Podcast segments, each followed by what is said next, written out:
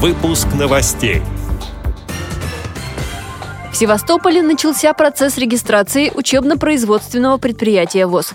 Вопросы реализации избирательных прав людей с инвалидностью обсудили в Москве на заседании рабочей группы. На празднике в Томске активисты общества слепых провели мастер-классы чтения и письма по системе Брайля. Далее об этом подробнее в студии Анастасия Худякова. Здравствуйте!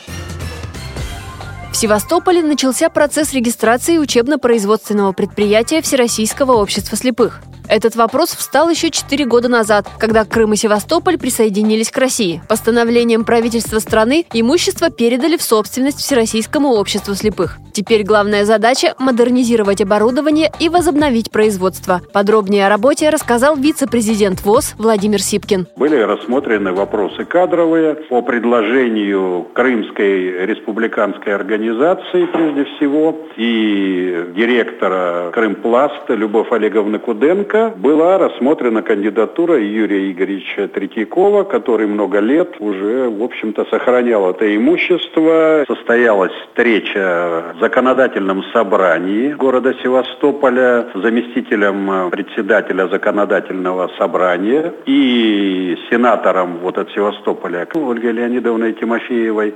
Было передано соглашение. Александр Яковлевич это соглашение подписал. Мы сегодня имеем, так сказать, сказать, договорные отношения по возрождению предприятия на территории города Севастополь.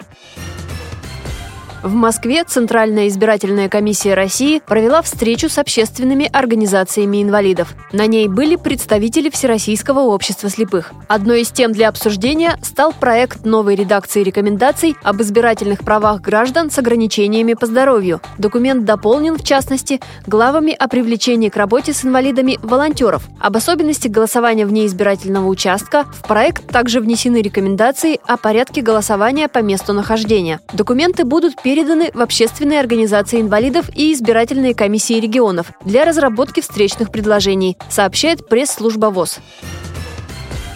Томске прошел инклюзивный праздник «Ночь с книгой». Провести его помогли образовательные учреждения, общественные организации, городские библиотеки и музеи. Все желающие могли посетить площадки по доступной среде, волонтерству, ознакомиться с работой благотворительных фондов. Под открытым небом горожане читали книги, встречались с местными поэтами, писателями и бардами. Томская областная организация ВОЗ на своей площадке провела мастер-классы чтения и письма по системе Брайля. Для этого можно было воспользоваться печатной машинкой машинкой или прибором. Посетителям предлагали ознакомиться с детской литературой в специальных форматах. Узнать больше о жизни людей с инвалидностью по зрению в Томске посетители могли на специальных баннерах. Незрячие и слабовидящие люди также поучаствовали в общей музыкальной программе. А еще они подготовили выставку работ декоративно-прикладного творчества. Эти и другие новости вы можете найти на сайте Радио ВОЗ. Мы будем рады рассказать о событиях в вашем регионе. Пишите нам по адресу новости собака ру. Всего доброго и до встречи!